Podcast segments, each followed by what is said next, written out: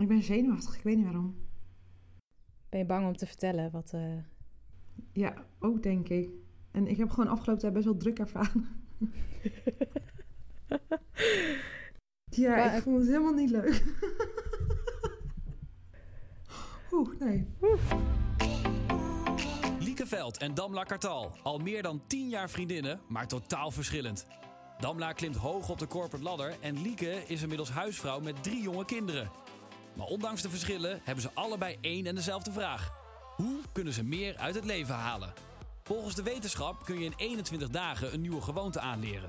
En dat is wat zij proberen. Elke aflevering passen Damla en Lieke de regels van een zelfhulpboek 21 dagen toe op hun leven. En de vraag is, verandert het boek hun leven of niet? Welkom bij 21 Days, de podcast. Oké, Dam. Hoe is het? Inmiddels, eh, nou, wat is het? Twee maanden zitten we al in eh, quarantaine, hè? Ja, ik moet zeggen, ik, ja, ik ben wel blij dat het vooruitzicht eh, er is dat we iets vrijer worden. Ja, want jij zit op 40 vierkante meter. En ik ben echt letterlijk nergens heen geweest. Nee? Dus ik heb, ik heb, nee, ik, ben- ik heb me er echt heel serieus aan gehouden. En het was ook meteen een excuus om geen boodschap en zo te doen. Dus ik ben gewoon echt alleen maar binnen bijna geweest. En ik ben wel blij dat het nu iets losser wordt. Hmm. Ja. En jij? Nou, wij- mijn dieptepunt was echt op een gegeven moment toen, ehm, toen we naar de stort gingen. Want ja, iedereen gaat naar de stort. Ja. Nieuws. Ik dacht, wie gaat er nou naar de stort? Nou, dat dacht ik ook. En op een gegeven moment zat ik in de auto met drie kinderen, waarvan er twee aan het huilen waren. En stond ik in de rij voor de stort. En daar mocht maar één iemand uitstappen uit de auto. Want het was natuurlijk ja, heel klein ruimte. Dus ik moest met die drie kinderen in de auto blijven zitten. Ik dacht, waar slaat het op? En alsnog dacht ik, nou, wel weer even lekker eruit geweest. Naar buiten geweest?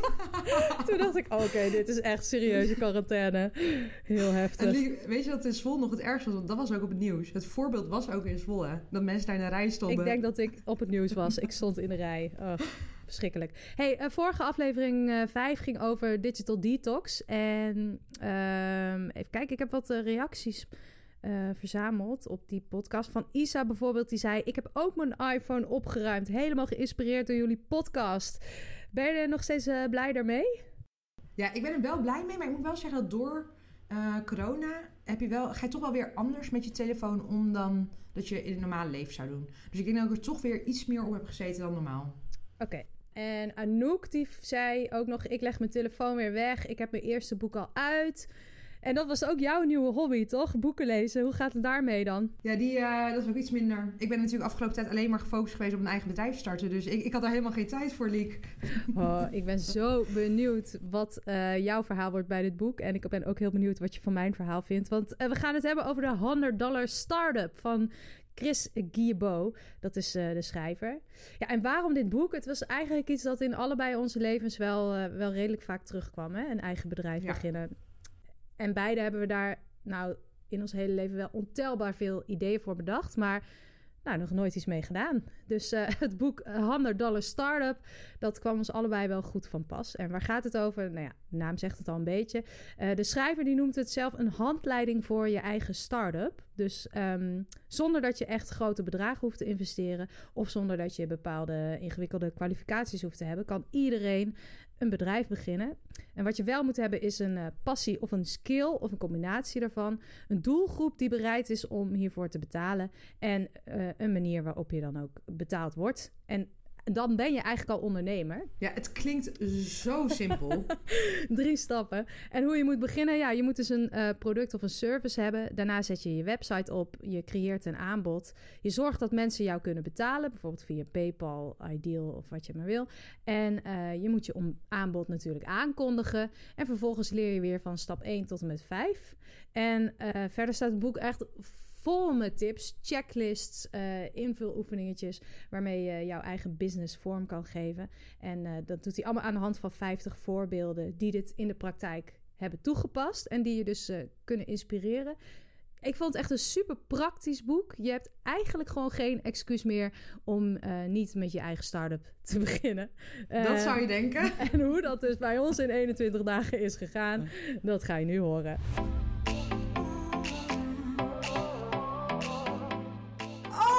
Liek, ik zie echt jouw hoofd. Ik denk, wat? Oh, wat zijn wij erg. Oké, oké. Oh, Dam. Ik had hier echt zo veel zin in. Ik, ik zal je eerlijk toegeven, ik had zelfs al een product eh, ge- gekocht in China. Dat Mhm. ik dus van plan ben om uiteindelijk te gaan verkopen. Want ik dacht, dit is gewoon het moment. Dit, nu ga ik het doen. Want ik heb natuurlijk ook, net als jij, echt honderd start-ups bedacht in mijn leven. En eh, ja, nog nooit gedaan. Dus ik ging wel even nadenken van, ja, waarom heb ik dat dan niet gedaan? En eigenlijk... We hebben het hier al zo lang over. Ik denk dat sinds dat ik jou ken, dat is dus nu bijna twaalf jaar geleden. Wij hebben het elk jaar wel een keer over een start-up gehad.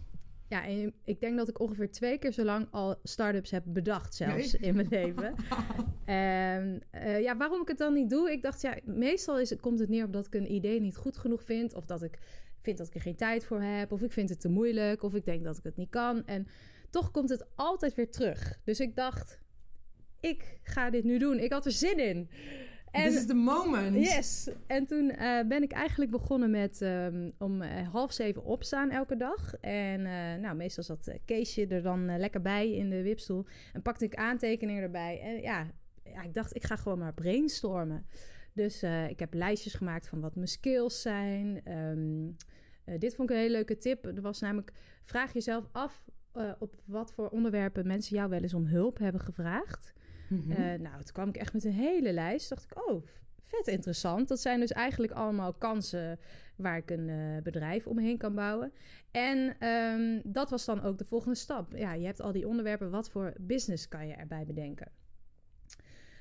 En na een paar dagen, toen viel het me eigenlijk al op dat... eh, nou ja, als ik Instagram opende, leek het alsof ik gewoon eigenlijk al ondernemer was. Want eh, zo kwam ik bijvoorbeeld hierin terecht. an offline business maybe you're training clients one on one, they're draining your energy. You guys are in for a treat. This webinar is going to show you how to create another revenue stream, an online revenue stream. Ik ben echt via Instagram. Ik krijg ineens op Instagram, sinds ik dit boek aan het lezen ben, allemaal advertenties over begin je eigen business, eh, ga geld verdienen met beleggen. Het is echt heel bizar. Of ik ben nu al andere dingen aan het zoeken en Google ziet dat. Of Instagram is helderziend. Dus ik ben nu een webinar aan het kijken over hoe je een app kunt maken zodat je vanuit thuis kunt werken. En waarmee eh, een gast 1,2 miljoen heeft verdiend. Dus eh, nou, ik ga maar eens kijken. What's in it for me? Wat vet dat jij trouwens webinars bent gaan kijken. Ja, maar ik dacht ineens van... eh, want waarschijnlijk kreeg ik die advertenties natuurlijk wel vaker. En nu viel het me ineens op en dacht ik... Oké, ik moet dit dan ook gaan doen. Want ik wil een business starten, dus ik moet ook die webinar kijken. Eh, ik heb me uiteindelijk niet afgekeken. En ik dacht ook van... Die gast die... Ja, het was gewoon heel erg eh, eh, op zijn eigen product verkopen.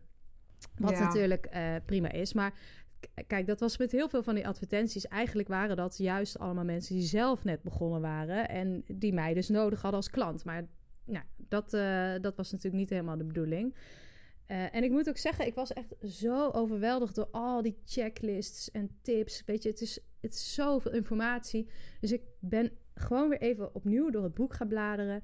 eh, wat lijstjes voor mezelf aan maken. ehm, om het een beetje overzichtelijk te maken. Maar ja, het kwam eigenlijk allemaal nog niet echt op gang. Ik ben nu een week eh, geleden begonnen. Maar ik moet heel eerlijk zeggen dat ik nog niet zo heel veel heb gedaan. En het is een beetje de story of my life, zeg maar, met ondernemen. Dat ik heel erg veel erover nadenk.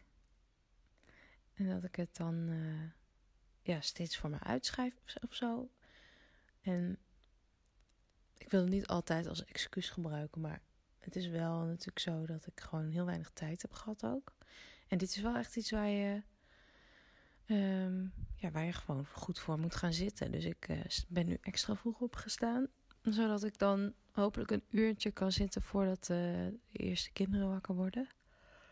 Maar ja, en s'avonds, ehm als ze in bed liggen en het hele huis opgeruimd is, zou ik nog even kunnen zitten. Maar heel vaak heb ik er dan eigenlijk geen zin meer in. Of dan ja, denk ik, ja, kan ook gewoon even een serietje kijken met Wiets of zo. Maar ja, eigenlijk zou ik dat dan ook moeten doen. Ehm, dus vanaf nu, week 2, ga ik maar eventjes weer eh, een tandje bijzetten. Want zo schiet het natuurlijk niet op. Het schoot gewoon echt niks op. Ik was gewoon echt nog niks opgeschoten. Maar Liek, was het wel anders dan de voorgaande keren als je een bedrijf probeerde te starten? Nee, Was het... Nee, ook niet. Oké. Alleen wel dat ik dacht van... oké, ik heb al die tips en tricks achter de hand. Ik moet daar wat mee gaan doen. Dus dat heb ik ook gedaan. Eh, ik had natuurlijk die hele lijst gemaakt met allemaal passies en skills... en waar mensen mij dan eh, om hulp hadden gevraagd. En die had ik teruggebracht tot vier. Namelijk eh thuissporten, creatief denken, voice-over werk en babyproducten. Toen heb ik een polletje op Instagram geplaatst... waarin mensen... ehm, dat was de vraag van waar zou je het liefst advies van mij over willen krijgen? Nou, ik, Wat leuk, Liek. Misschien namelijk wel voor de luisteraars goed, goed om te weten... is wij mogen elkaars Instagram dus niet checken. Dus waarschijnlijk mensen die luisteren weten het misschien wel... maar ik wist dus niet wat voor jou de vier opties waren. Nee. Dus dit waren ze. Hier had ik het op teruggebracht. En ik dacht meteen, van, ik weet wat mensen gaan kiezen. Namelijk, Ik, baby, denk ik? dat dacht ik dus ook. Nou, ja. nee. wat er namelijk uitkwam was thuissporten. En ik heb meer dan 600 reacties gekregen. En deze was heel overtuigend één. En op twee en drie kwamen dan eh, gedeeld creatief denken en babyproducten. Terwijl ik creatief denken, ja, ik wist echt niet dat mensen daar mij, mijn advies over wilden. En als laatste eh, kwam voice-over. Die stond er gewoon helemaal onderaan. Jij hebt al wel eens eerder iets met sporten gedaan, toch? Dat je van die filmpjes achter elkaar zet. Dus als dat ook nummer één is, dan zou je denken van... oké, easy going. Precies. Dan kun je hem gewoon pakken. Het was zo overtuigd. Ik dacht, oké, ik ga voor thuissporten. Blijkbaar is daar veel eh, behoefte aan. Kan ook komen dat het natuurlijk coronatijd is... dat veel mensen thuis zitten en niet naar de sportschool kunnen. Maar ik dacht, oké, thuissporten. Ik weet daar heel veel van. Ik doe het graag. En mensen willen mijn advies. Nou hoef ik alleen nog maar een product of een dienst te bedenken. Nou ja, dat klinkt dus super makkelijk. Maar ehm, ja, dat is het niet, vind ik. Ja, ik heb een beetje moeite met één onderdeel uit het boek. Of nou ja, eigenlijk heb ik er moeite mee dat het niet echt in het boek staat. Niet heel uitgebreid tenminste. Want voordat je natuurlijk kunt beginnen met een business starten, moet je een idee hebben. Een business idee. En dat, eh, ja, dat heb ik nog niet. Maar het boek heeft ook niet heel veel handvatten, vind ik om te bedenken waar je dan geld mee kan verdienen. Ja, en de klaagzang die eh, gaat nog even verder. Dus ik weet wel wat mijn eh, passie is en waar mensen behoefte aan hebben. Eh, tenminste, daar heb ik onderzoek naar gedaan en dat is dan thuissporten. Maar wat ik dan kan bedenken waar mensen ook voor willen betalen, en dat is natuurlijk wel vrij essentieel, dat, eh, dat vind ik dan nog wel heel erg lastig eigenlijk. Ja, Liek, gewoon zodat ze jou kunnen zien. Daar kunnen ze voor betalen. En de lessen die je geeft. Gewoon net als een personal trainer, alleen dan thuis. Ja, maar ik ben toch geen personal trainer? Ik kan toch niet zomaar mensen fitnessles gaan geven terwijl ik geen Nou. diploma's heb? Ja, maar als mensen daar bij jou in geïnteresseerd zijn, het is maar net hoe je het zelf vermarkt. Nee, ik voel me daar, da- daar heb ik over nagedacht. Toen heb ik uitgezocht hoe ik fitness trainer kan worden. En dan moet je Mhm. allemaal cursussen doen en diploma's halen. Toen dacht ik, ja, nee, het moet iets zijn wat ik nu al kan. Maar ik kan niet mensen gaan laten sporten en dat ze die oefeningen helemaal verkeerd doen. Dat ze vervolgens drie weken niet meer kunnen lopen. Dat kan je toch dat niet maken? betalen. Ja, dus dat was... Nee, dat kon het niet zijn. En die, ja, die skill heb ik dus niet. Dus het ging echt... Nou ja, ik had dus even gevraagd aan mijn volgers... die... ehm, eh, nee, ik heb nog eventjes eh, weer de hulp van mijn volgers ingeschakeld. Dus ik heb nu ehm, onder mijn Instagram volgers een enquête eruit gestuurd. over ja, wat ze dan zouden willen of wat ze nog missen op het gebied van thuissporten. En ik hoop dat daar maar iets uitkomt dan. Ja, wat ik dus heb gedaan is eh, de mensen die voor thuissporten hadden gekozen op die poll... die heb ik een bericht gestuurd van... ehm, eh, mag ik je een enquête toesturen? En die had ik gemaakt via Google Forms. Allemaal nieuwe dingen die ik nog nooit Wat had gedaan. Liek. En daar Je staat... hebt gewoon eh, helemaal marktonderzoek ben jij begonnen. Precies. En eigenlijk was het ook zo simpel. Want ja, deze mensen zijn er gewoon. En heel veel mensen vonden het superleuk om mee te denken. En, dat ze erbij betrokken werden. Dus eh, ik had die eh, vijf vragen opgestuurd. En wat ook heel goed was. Ze hadden eigenlijk allemaal dezelfde punten. Dus er kwam heel duidelijk naar voren. Het probleem wat veel mensen hebben met thuissporten is motivatie. tijd en welke oefeningen moet ik doen en welke materialen moet ik daarvoor gebruiken.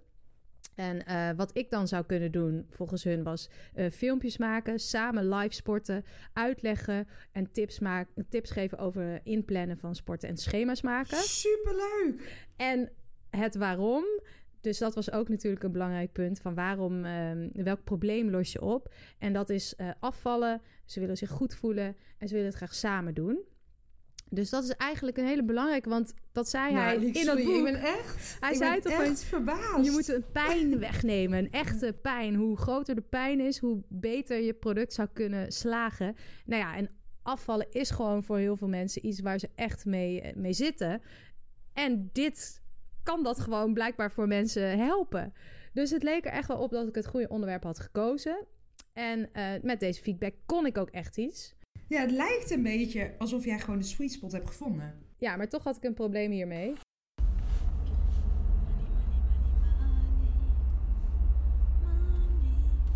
En dat bleef door mijn hoofd spelen. Dus of het me eh, gaat lukken om rijk te worden met thuissporten, dat eh, hoor je zo. Maar goed dan, ik ben echt heel erg benieuwd nu natuurlijk hoe het bij jou is gegaan. Ja, Liek, ik denk dat wij eigenlijk hetzelfde zijn begonnen. Ik dacht echt, oh, wat een heerlijk boek is dit. Ik wil al mijn hele leven ondernemen. En nu heb je eindelijk een boek die het zo simpel maakt dat het gewoon bijna niet meer kan missen. Dus ik heb hem gewoon in één dag heb ik hem uitgelezen. En eh, inderdaad, een stukje achtergrond bij ons allebei komt denk ik ondernemen komt in de familie voor. Dus ik heb van jongs af aan heb ik al meegekregen wat ondernemen met zich meebrengt. Eh, en ik denk dat een aantal dingen die mij zeg maar altijd heel erg thuis opvielen is bijvoorbeeld je weet, je voelt gewoon wanneer een onderneming goed gaat of slecht gaat bijvoorbeeld. Dat voel je gewoon aan, aan het avondeten. Dan merk je dingen gaan goed of slecht. Ehm, wij aten altijd om 7 uur, half acht. Want papa was dan pas thuis van, van de zaak. In de, in de weekenden was papa altijd aan het werk. Dus als je voetbal had, bijvoorbeeld op zaterdag, dan ging je daar of alleen of met mama heen. En zondag was ook gewoon een werkdag. Dus ik heb best wel veel voor- en nadelen van ondernemen meegekregen. Maar doordat ik het gewoon altijd heel erg van dichtbij heb gezien, heb ik denk ik ongeveer van mijn 22 dat ik dacht van oké, als ik zo meteen klaar ben met studeren, wil ik dan ondernemer worden? Of wil ik dan bij een corporate gaan werken? Nou, uiteindelijk is het een corporate geworden. Maar het borrelde altijd wel een beetje. En hetzelfde als wat jij hebt. Ik heb een aantal mapjes waar dan ideeën in staan en waar eigenlijk nooit wat mee gebeurt. Dus nadat ik het boek had gelezen, was dit mijn eerste gevoel. Oh guys, ik heb net het boek uitgelezen. Ik denk ook echt in één dag of zo. En this is going to be genius. Ja, ik heb namelijk altijd al gedacht... hoe moeilijk kan het zijn? Als je gewoon weet wat je wil. Als je een bedrijf wil beginnen, dan kan dat gewoon. En ik heb van huis uit altijd meegekregen... als je iets wil, dan lukt het. Dus met deze best wel eigenlijk makkelijke tips... ehm, ja, denk ik dat het, eh, dat het niet zo heel moeilijk moet worden. Ik moet heel erg zeggen, ik, ik zie het nog eerder somberder in voor Lieke dan voor mezelf. Ik denk dat het, eh, dat het wel gaat lukken. Hoezo dat laatste? Ja, omdat ik dacht, jij bent met drie kinderen thuis. Kijk, ik zet mijn wekker nu al elke dag om zes uur om gewoon aan het werk te gaan. Dus ik kan gewoon hetzelfde blijven doen. Alleen dan ga ik gewoon de eerste twee, drie uur pak ik gewoon voor mijn eigen bedrijf. En dan begin ik gewoon net zoals de rest van de mensen gewoon om negen uur met werken. En ik dacht, hoe ga jij dat dan doen? Ja, Nou, nou, ja, dat klopt. Wat ik ja. zei. Maar dus doordat ik het boek had gelezen, was ik super enthousiast. En het gekke was dus, zonder dat ik al een specifiek idee had uitgewerkt, had ik in mijn hoofd gewoon al het vooruitzicht. Dat ik gewoon aan het einde van het jaar gewoon een team met zes, zeven mensen had. Dat ik ongeveer 100.000 euro aan inkomsten zou hebben. Jij was gewoon de secret weer toe aan het passen. ik dacht gewoon, ik heb gewoon dit bedrijf. Eh, en eh, toen dacht ik van, oké, ik heb het vooruitzicht dat ik het kan hebben. Laat ik dan nu even gaan kijken wat het beste idee is om toe te passen. En dat ging bij mij zo. Yo! Nou, ik zit achter mijn laptop en op mijn Mac heb ik een, mapje met ideeën. Want ik ben al, eh, denk ik, al wel tien jaar geleden begonnen met... als ik een eigen bedrijf zou beginnen, waar zou dat dan in zijn? En wat ik nu ga doen, want in het boek zegt ze dus je moet je sweet spot vinden. Wat ik ga doen, ik ga even door alle ideeën heen en ik se- selecteer dan gewoon eh, de ideeën waarvan ik denk van, ah, dat zou wel leuk kunnen zijn. En die ga ik dan vervolgens gewoon op Instagram zetten. Eh, even voor jullie, ik open nu heel even een mapje en dan zie ik, ja, ik heb ooit bijvoorbeeld telefoonhoesjes heb ik bedacht. um, één rode waarop staat teken, één groene waar single op staat en één gele it's complicated. Zodat mensen snel van elkaar konden zien of ze bezet waren of niet. Dat is bijvoorbeeld een idee wat ik ooit heb gehad. En ik heb daar ook nog echt voorbeelden van. Ik heb ze opgevraagd. Ik heb ze ook ontvangen. Maar toen heb ik ze vervolgens ergens op de kelder uh, of in de kelder gestopt. Een ander idee wat eigenlijk elke keer wel weer terugkomt, is een soort van een uh, motivational platform voor vrouwen. Waarbij je gewoon allemaal tips krijgt over onderhandelen, carrière stappen. Uh, hoe bepaal je wat je wil en kun je het vervolgens zo krijgen. En dat is nog steeds wel hetgeen wat ik het allerleukste vind. Maar ook bijvoorbeeld, ik zie nu uh, iets met lenzen staan, heb ik ooit met mijn broertje bedacht. Is een, uh, een platform waar je lenzenabonnementen kan nemen. Dus volgens mij zijn er echt wel genoeg ideeën die soort van op papier staan. Nu moet ik er gewoon alleen eentje kiezen en dat vervolgens ook echt in praktijk gaan brengen. Nou, en met behulp van het boek moet dat niet heel moeilijk zijn. En het leuke is, Leek, heel veel van de ideeën, daar heb ik wel een stukje van het ondernemersplan uitgewerkt. Dus bijvoorbeeld die telefoonhoesjes, daarvan heb ik dan telefoonhoesjes echt in China besteld, 200 stuks. En dat ligt gewoon uh, dus in de kelder. Uh, maar een ander idee wat ik met mijn broertje had, daarvoor hadden we dan wel een KVK-nummer aangevraagd. En ik vroeg hem heel even hoe hij dat avontuur had ervaren. En dat was, dan weet je meteen namelijk hoe het ging. Dat ging zo. Nou, ons vorige avontuur, dat we samen een, uh, bij de KVK een, uh, een bedrijf zijn begonnen, daar hebben we alleen maar boetes voor gekregen. En ik heb vorige week nog de laatste boete betaald van de website-naam. Ja, hoeveel was die? 80 euro of zo, omdat de aanmalingen waren Oh, gekomen. Dus het is niet alleen, het is niet altijd alleen maar bij ideeën gebleven. We hebben ook wel gewoon echt dingen gedaan. Maar uiteindelijk heeft ons altijd geld gekost. En niks heeft ons iets opgeleverd. Want we zijn er gewoon nooit meer doorgegaan. Oké, maar, Ja? maar weet je ook waarom je dan nooit mee bent doorgegaan? Ja, ik, daar had ik het wel met mijn broertje over. Maar aan de ene kant denk ik dat het is dat je gewoon ondertussen je eigen werk hebt. Dus het is veel makkelijker natuurlijk om gewoon door te gaan met je eigen werk. In plaats van iets spannends nieuw opzetten. Eh, want dan denk je van ja, dat kan falen. Eh, en aan de andere kant, als ik nu naar deze ervaring kijk, vraag ik me achteraf af of het mijn passie was. Ja, want jij pakt nu gewoon oude ideeën. Dus je gaat niet eerst dat lijstje af van eh, passion en skill. Of wel? Ja, ik heb dat wel gedaan. Maar toen dacht ik, als mijn skill marketing is, dan kun je dat in principe op alles toepassen. Toch? Ja, maar je hebt toch wel meer, eh, eh, meer skills? Ja, dat, ja, nou ja, je hoort zo meteen hoe dat allemaal ging. Oké. ja. Ehm, maar om dus die aanmaningen te voorkomen, ehm, ging ik door mijn verschillende ideeën, ideeën heen. En sommige waren ook van afgelopen jaar, hè, dus het zijn niet allemaal oude ideeën. Eh, maar moest ik er dus eentje kiezen aan de hand van tips in het boek. En een van die tips was Find Your Sweet Spot. Waar ben jij goed in en waar heeft de ander behoefte aan? En met de nieuwe technologie is het natuurlijk niet zo moeilijk om daarachter te komen. Eigenlijk wat jij ook hebt gedaan. Ik heb precies hetzelfde gedaan op, eh, op Instagram. Ik heb eh, een eh, poll eruit gaan, vier ideeën geselecteerd. En ik had natuurlijk mijn eigen voorkeur. Maar ik dacht, het boek zegt wel sweet spot, dus ik moet wel kijken waar er in de markt behoefte aan is. Dus de vier ideeën die ik gepresenteerd heb, was een eigen kookkanaal met mama. leuk. Ja, dat, dat zij mij Turks zou leren koken. Eh, een Ja. platform voor vrouwen, waar ik het net over had. Om, om binnen business eh, vrouwen te helpen. Een eigen beddenlijn, Ladam Bedding. Dat is iets wat ik echt al heel lang wil, maar wat ook nog niet van de grond is gekomen. En nog steeds een, lenzenabonnement. En dat is omdat mijn broertje oogarts is. Dus ik denk, dan combineren gewoon onze kennis. Ja. Ik heb de poll gedaan op Insta en dit is wat er gebeurde. Oh, guys. Ik ben echt zo confused. Ik heb, ik heb een beetje een achtergrond in media. En nee, ik zit nu in het bedrijfsleven. En ik had een beetje het idee dat als ik ooit mijn eigen bedrijf start, dat het bij elkaar zou moeten komen. En dat is ook een van de bedrijfsplannen die ik ooit heb gemaakt. Dat gaat over hoe je een platform voor vrouwen kan creëren. Ehm, waarbij ik ze zou kunnen helpen, maar uiteindelijk zij ook elkaar met bepaalde carrière stappen die je wil maken, met onderhandelingen die je ingaat. Gewoon met allemaal verschillende onderwerpen ehm, met betrekking tot het werkende leven. Maar als ik nu naar de uitslag van de poll kijk, dan is daar echt bizar weinig interesse in. Dus ik weet eigenlijk even niet zo goed. Dit is dus blijkbaar niet de sweet spot waar ik naar op zoek was. Dus ik weet eigenlijk even niet zo goed wat ik nu zou moeten doen.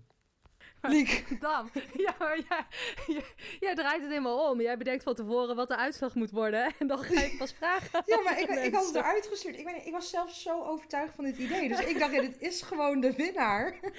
Wat is dat nou voor schijnpol? Ja, Iedereen die zegt wat hij wil, dan ben je het er niet mee eens. nee, ik dacht, dit is helemaal niet wat ik wil. En toen dacht ik, ik heb wel, ik heb een moment dacht ik, soms moet je mensen ook geven waarvan ze nog niet weten dat ze het willen. En je hoort straks of ik dat heb gedaan. Nou, Liek, Nou, vertel, is het je gelukt om er rijk mee te worden of niet? nou goed. Ik ben dus al anderhalf week bezig. En ehm, ja, eigenlijk had ik nog helemaal niks. Ik had nog geen business idee. Ik had, had voor mijn gevoel gewoon eigenlijk nog helemaal niks gedaan. Ehm, maar door die enquêtes en die Insta-stories en zo... eh, werd ik eigenlijk juist steeds meer overtuigd van het boek. Oké, ik begin nu steeds meer te geloven in de waarde van dit boek. Want ik heb nu twee keer een soort van onderzoek slash poll gedaan op Instagram. En twee keer kwam daar echt totaal niet uit wat ik van tevoren had verwacht. Dus dat geeft mij weer aan dat het echt heel goed is om niet op je eigen, of niet alleen maar op je eigen intuïtie eh, af te gaan of je onderbuikgevoel, maar om het ook daadwerkelijk te onderzoeken en gewoon met een bewijs te komen wat wel werkt en wat niet. Kijk, die tweede eh, poll die ik namelijk heb gedaan, ehm, was, ik had die feedback uit de enquête en daar had ik drie producten bij bedacht. Eh, een complete starter set voor je eigen home gym. Dus met dumbbells en een yogamatje en een eh, waterfles. Een how-to guide met alle ins en outs van het thuissporten. Dus dat was dan meer een soort e-book. Waarin ik gewoon precies een handleiding geef van deze filmpjes moet je kijken. Zo maak je je eigen schema. Zo plan je het in. Hoeveel tijd moet je vrijmaken. En eh, de derde was een webshop met eh, kleurrijke fitnesskleding. Dus had ik allemaal Liek, voorbeelden een combinatie. van leggings. Dit is, dit is super vet. Nou, welke denk je dat als beste idee naar voren kwam? Eh, ik denk de gekleurde. Eh, alle drie, nou ja, ongeveer dan. De eerste die eh, won eh, 77%, de andere 75%. En die fitnesskleding was eigenlijk maar 66%. Dus Oh. die was het minst populair. Ehm, en ik kreeg nog wel een berichtje van Nadia trouwens. Dat vond ik wel leuk. Die zei, nou, een complete starter set is misschien wat intimiderend. Kan het ook wel vinden. Ja, maar toen dacht ik, ja, daar heb je eigenlijk wel een goed punt. Ehm, dus ja, ik had eigenlijk alles wat ik nodig had. Ja. En ik presenteer hierbij Nee! Echt?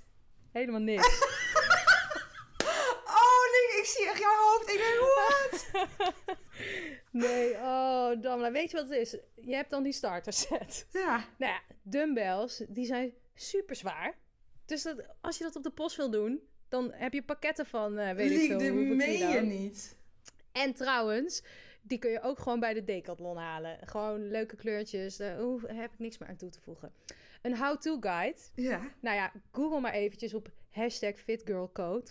Want dat is gewoon precies wat ik in mijn hoofd had. Dan krijg je alles wat je nodig hebt om thuis te sporten. Schema's, ook voedingsschema's. Ja, maar er zit een die hele mensen- community achter.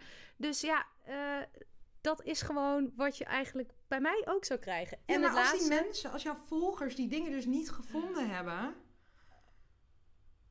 Dat is het publiek. Zij, zij weten blijkbaar niet dat het er is. Anders was het bij jou niet aangegeven dat ze het graag wilden. Ja, maar ik ga toch niet precies hetzelfde doen als wat er al is? Nou, dat weet ik dus niet. Want als je teruggaat naar de Secret, daar zijn, er is altijd ruimte voor meer. Dat was het. Oh. Ja, en Oh, de laatste, de kleurrijke fitnesskleding, toen dacht ik, ja, dat is er ook allemaal al. Ik heb dus laatst zelf ook weer gewoon op ASOS een hele bestelling gedaan. En eh, als je het nog net iets goedkoper wil, dan kijk je gewoon op AliExpress. En ik weet gewoon niet wat ik kan toevoegen aan deze markt. Dus ik ben drie weken verder en ik ben gewoon super gefrustreerd. Ik vind het echt super teleurstellend. Ja, en ik was dus ook teleurgesteld. Ja, maar dat snap ik Dus echt. Bij wie moet ik dat dan uiten? nou ja, bij Wietse natuurlijk. Ik weet het gewoon niet. Want bij elk idee denk ik. Ja. Dit is het niet helemaal. Maar ik weet dus niet of het dan, of het idee dan het toch niet helemaal is. Of dat ik gewoon een soort van faalangst heb of zo. Maar ligt het idee niet veel dichterbij dan je denkt? Dat klinkt heel geheimzinnig. Hm? Dat het heel geheimzinnig klinkt. Nou, dat je je heel erg misschien bezig bent met een iets nieuws bedenken. Terwijl er misschien al iets in je nabije omgeving ligt waar je bijvoorbeeld heel goed in bent en wat het beste idee kan zijn. Zoals? Voice-over werk. Ja, dat dat gewoon de start-up ja. Met die, met die allerlei bochten aan het wringen om maar een originele start-up Nou, te niet... Nee, dat niet... Ja, misschien wel. Maar ik heb dat wel eh, gevraagd aan mijn volgers. Mhm. En daar kwam eh voice-over juist als laagste uit. Maar misschien zijn mijn volgers ook niet de klanten die Nee. voice-over van mij En die zijn gekleurd. Die, die volgen jou omdat ze jou leuk vinden om wie je bent als persoon. Dat, daar heeft voice-over werk niet veel mee te maken. Ja. Ze zien, die zien veel liever iets van jouw persoonlijkheid terug in een filmpje of in een optreden, maar niet. Voice-over is natuurlijk voor een gemiddelde Nederlander een beetje saai. Ja, Ja, het is prima dat gewoon jij voor voice-over bedrijven, bent. ja. Ja. het is heel zakelijk. Terwijl dat, dat ja, daar zou ik niet te veel afgaan op je volgers daarin. Nee. Nou, dan hebben we het. Klaar. Liek, waarom heb je dit gesprek niet aan het begin met Wietse gehad? Ja, toen wist ik toch nog niet dat die, al die eh, uitkomsten voor die polls zo anders zouden zijn. Maar ik snap zijn punt wel. Een, zeg maar, voice-over, dat is voor een van jouw volgers. Ja, die, die horen wel dingen, maar die weten helemaal niet wat erachter zit. En die boeit dan natuurlijk helemaal niet. Nee, en weet je wat het ook is? Eigenlijk heeft dat helemaal niks met een 100 dollar start-up te maken. Want één van de voorwaarden is dat je eh, geen speciale skill ervoor nodig hebt. Nou ja, voice-over, daar heb je wel je stem voor nodig. En niet iedereen die kan dat. En de tweede eh, voorwaarde is dat je een kleine investering hoeft te doen. Maar als je een thuisstudio gaat bouwen, Ja. dat is echt een enorme investering. Dus eigenlijk zegt hij, en scheid aan je volgers, en scheid aan het boek. En ga gewoon voice-over doen. dus ja, eigenlijk ben ik er na 21 dagen achter gekomen dat ik geen start-up ga beginnen. En dat ik gewoon in plaats daarvan weer voice-over werk ga doen. Nee, dat is ook een uitkomst. Maar jij, jij, jij laat dus bij deze, laat jij gewoon varen dat je een eigen bedrijfje wil. Wat je gewoon op 20 jaar wilde. Ja. Oh, oké. Dus, nou, vertel maar hoe het bij jou ging. Oké. Ik heb net verteld wat het winnende idee was. Oh nee, dat heb ik helemaal niet verteld trouwens. Nee, je hebt verteld dat jouw volgers allemaal dingen zeiden die jij niet wilde horen. Ja. Ja, en, en inderdaad, het was een winnend idee. Ik vertel zo meteen wat het was, maar ik keek ernaar en ik werd er gewoon niet enthousiast van. Ik dacht gewoon niet, yes, dit is wat ik ga doen. En wat er ondertussen dus wel gebeurde, waardoor ik op een gegeven moment echt een heel naar gevoel kreeg. Ik denk dat het van week twee was. Ik heb het natuurlijk gewoon overal neergezet van wij gaan een eigen bedrijf beginnen. Dus ik begon appjes binnen te krijgen van mensen. Waar stond, yes Damla, je gaat het eindelijk doen. En wat superleuk, ik weet zeker dat je dit kan. en ik weet zeker dat het je gaat lukken. En in plaats van dat het mij motiveerde, had het dit effect op mij. Oké, het is zes uur 's ochtends. En ik zit achter mijn twee schermen. En ik heb die vier ideeën dus op Instagram gezet. En daar is één idee uit voortgekomen. En wat ik normaal altijd gewoon heb, is... Ik weet precies waar ik moet beginnen als ik een plan maak. Ik heb ook op werk vaak genoeg iets gelaunched. Dus ik zou prima moeten weten welke werkstroom je moet opzetten. Wat zijn allemaal dingen waar je aan moet denken. Dat kan ik altijd super goed structureren. Maar op de een of andere manier, dit is al de derde dag op een rij, klap ik gewoon helemaal dicht. Ik kijk gewoon naar mijn scherm en ik weet gewoon niet waar ik moet beginnen. Liek, Wat is het winnende idee dan? Ja, dat, dat ga ik je nu zo meteen vertellen. Oh. Maar ik, ik, ik, ik wist gewoon niet waar ik moest beginnen. En dat was zo gek, want ik, heb, ik werk nu natuurlijk vijf jaar. En eigenlijk het enige wat ik altijd doe is een projectteam leiden, dingen van scratch neerzetten, met het projectteam kijken wat de verschillende milestones zijn, dus wanneer moet wat af, kijken hoe, welke verschillende stakeholders je bent. Dus eigenlijk het hele begin van een, van een start-up, van oké, hoe ga je het structureren, wat heb je nodig, wie heb je nodig, dat is normaal gewoon iets waar ik heel goed in ben. En nu had ik Hm. gewoon voor het eerst dat ik gewoon een derde dag op een rij om zes uur 's ochtends aan mijn scherm aan het kijken was. En ik heb niet eens marktonderzoek gedaan. Terwijl dat is als mijn, zeg maar wat jij hebt gedaan. Ik heb alleen die polder uitgegooid. Maar ik heb daarna niet eens gekeken van, oh ja, wie doen dit allemaal al? Ik, ik kreeg gewoon helemaal niks. Ik kreeg gewoon helemaal niks. Oh, Dat was heel frustrerend. Maar toen dacht ik op een gegeven moment, dan het boek, daar stond het zo makkelijk in. Eh, het winnende idee, dat was het kookkanaal met mama. oh echt? Ja, dus dat was superleuk. En ik dacht, ik moet mijn moeder nog inlichten. dat was echt heel dom. maar ik dacht, als ik nu mama ga inlichten, dan weet ik zeker dat zij super enthousiast is. Want dat is gewoon het gekozen idee. En mijn moeder, die, weet je, die houdt ook wel van aandacht. Dus als je dan zegt, ja, mensen, mam, mensen op Instagram hebben ons samen uitgekozen om een kookkanaal te beginnen. Dan is zij super enthousiast. En ik dacht, ik rij gewoon naar Zwolle om dit met haar te bespreken. En als zij dan ook enthousiast is, dan, dan komt het waarschijnlijk wat losser. Dan gaat het niet zo moeilijk. Dus ik naar mama toe, in de auto, naar Zwolle. Ik heb op Instagram een poll eruit gestuurd over wat ik mijn eigen bedrijf zou moeten beginnen. En toen heb ik als voorstel heb ik gedaan een kookkanaal met jou. Ja. Zodat ik alle Turkse gerechten die jij nu super lekker maakt, Ja, dat ik die ook zou kunnen maken. dat zou je nooit kunnen maken dan. je bedoelt met die smaak en alles. Ja.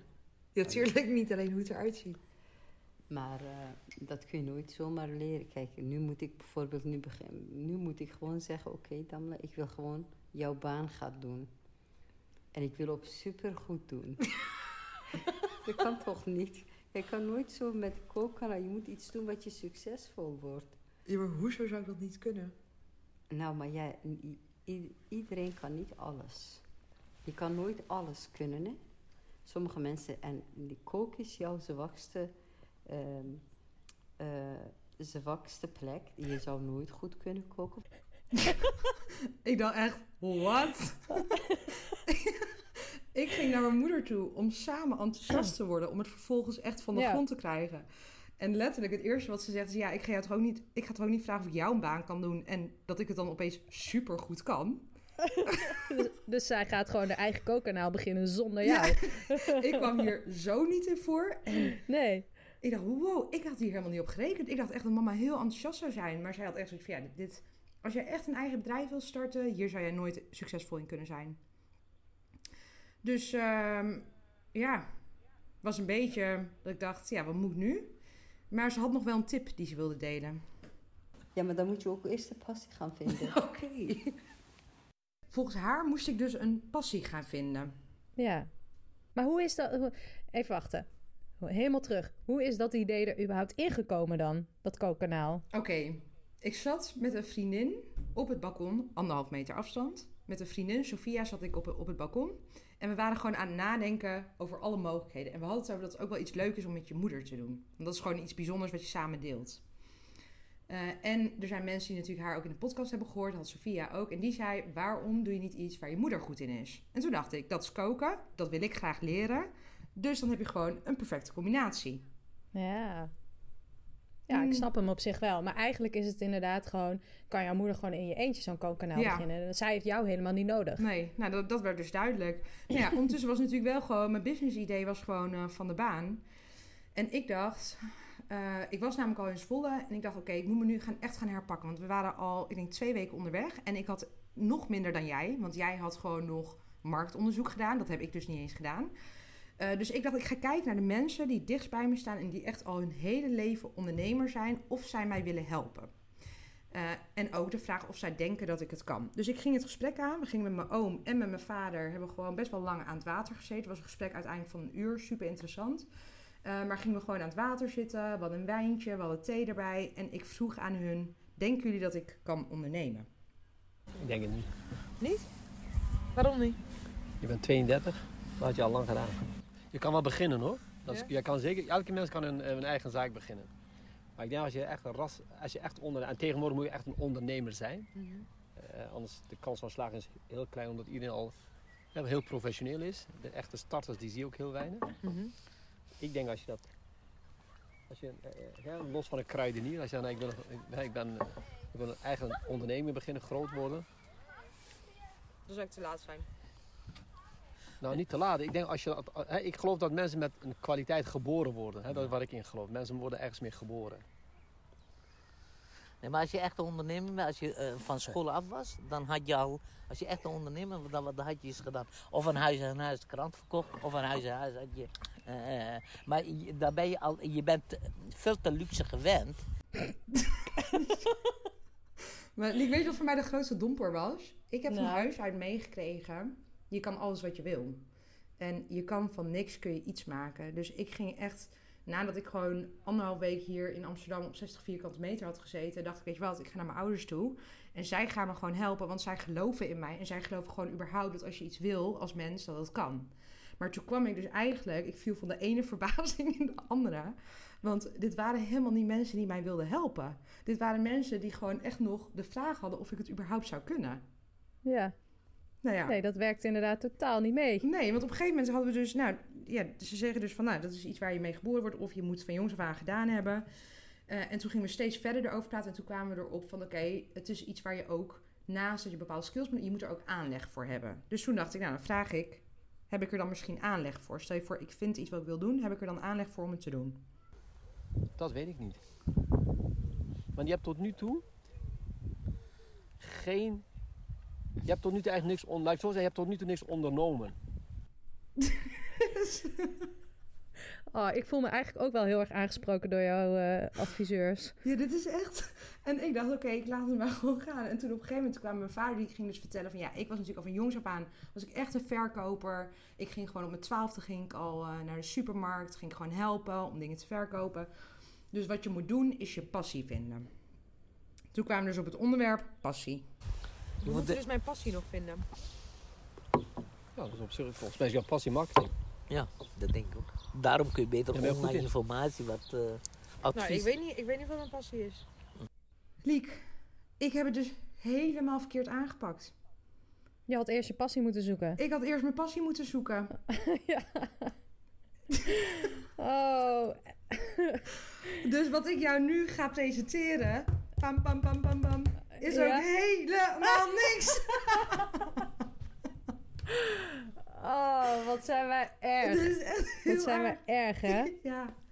Maar ik weet dus gewoon helemaal niet wat mijn passie is. En ik denk dat als ik het al weet, ergens denk ik van... Mijn passie is een platform voor vrouwen opzetten. Met carrière stap. Ik denk ergens dat het, dat het hem daarin zit. En die durf ik dus gewoon niet, omdat ik dat eigenlijk het liefste wil. Wij zijn gewoon allebei gefaald. Ja, Oh, en maar echt keihard. wat erg. Ik ja. heb gewoon bewust niet hetgeen gekozen wat ik het liefste wilde, omdat ik gewoon bang was dat ik er zou falen. Dat, gewoon, dat het gewoon niet in de smaak zou vallen. En die poll was daar precies, die, weet je, die bevestigde dat gewoon mensen hebben er helemaal geen behoefte Ja. aan. Dus ik kon het gewoon weer in de ijskast Ja. zetten. ja. Oh, wat kut. Ja, dat is echt heel kut. Ik had echt zo mijn hoop op jou gevestigd. Ja, ik eigenlijk op jou. Ja. Want jij bleef maar gaan met je Instagram-post die ik niet mocht checken. Dus ik dacht, oh, die gaat zo goed.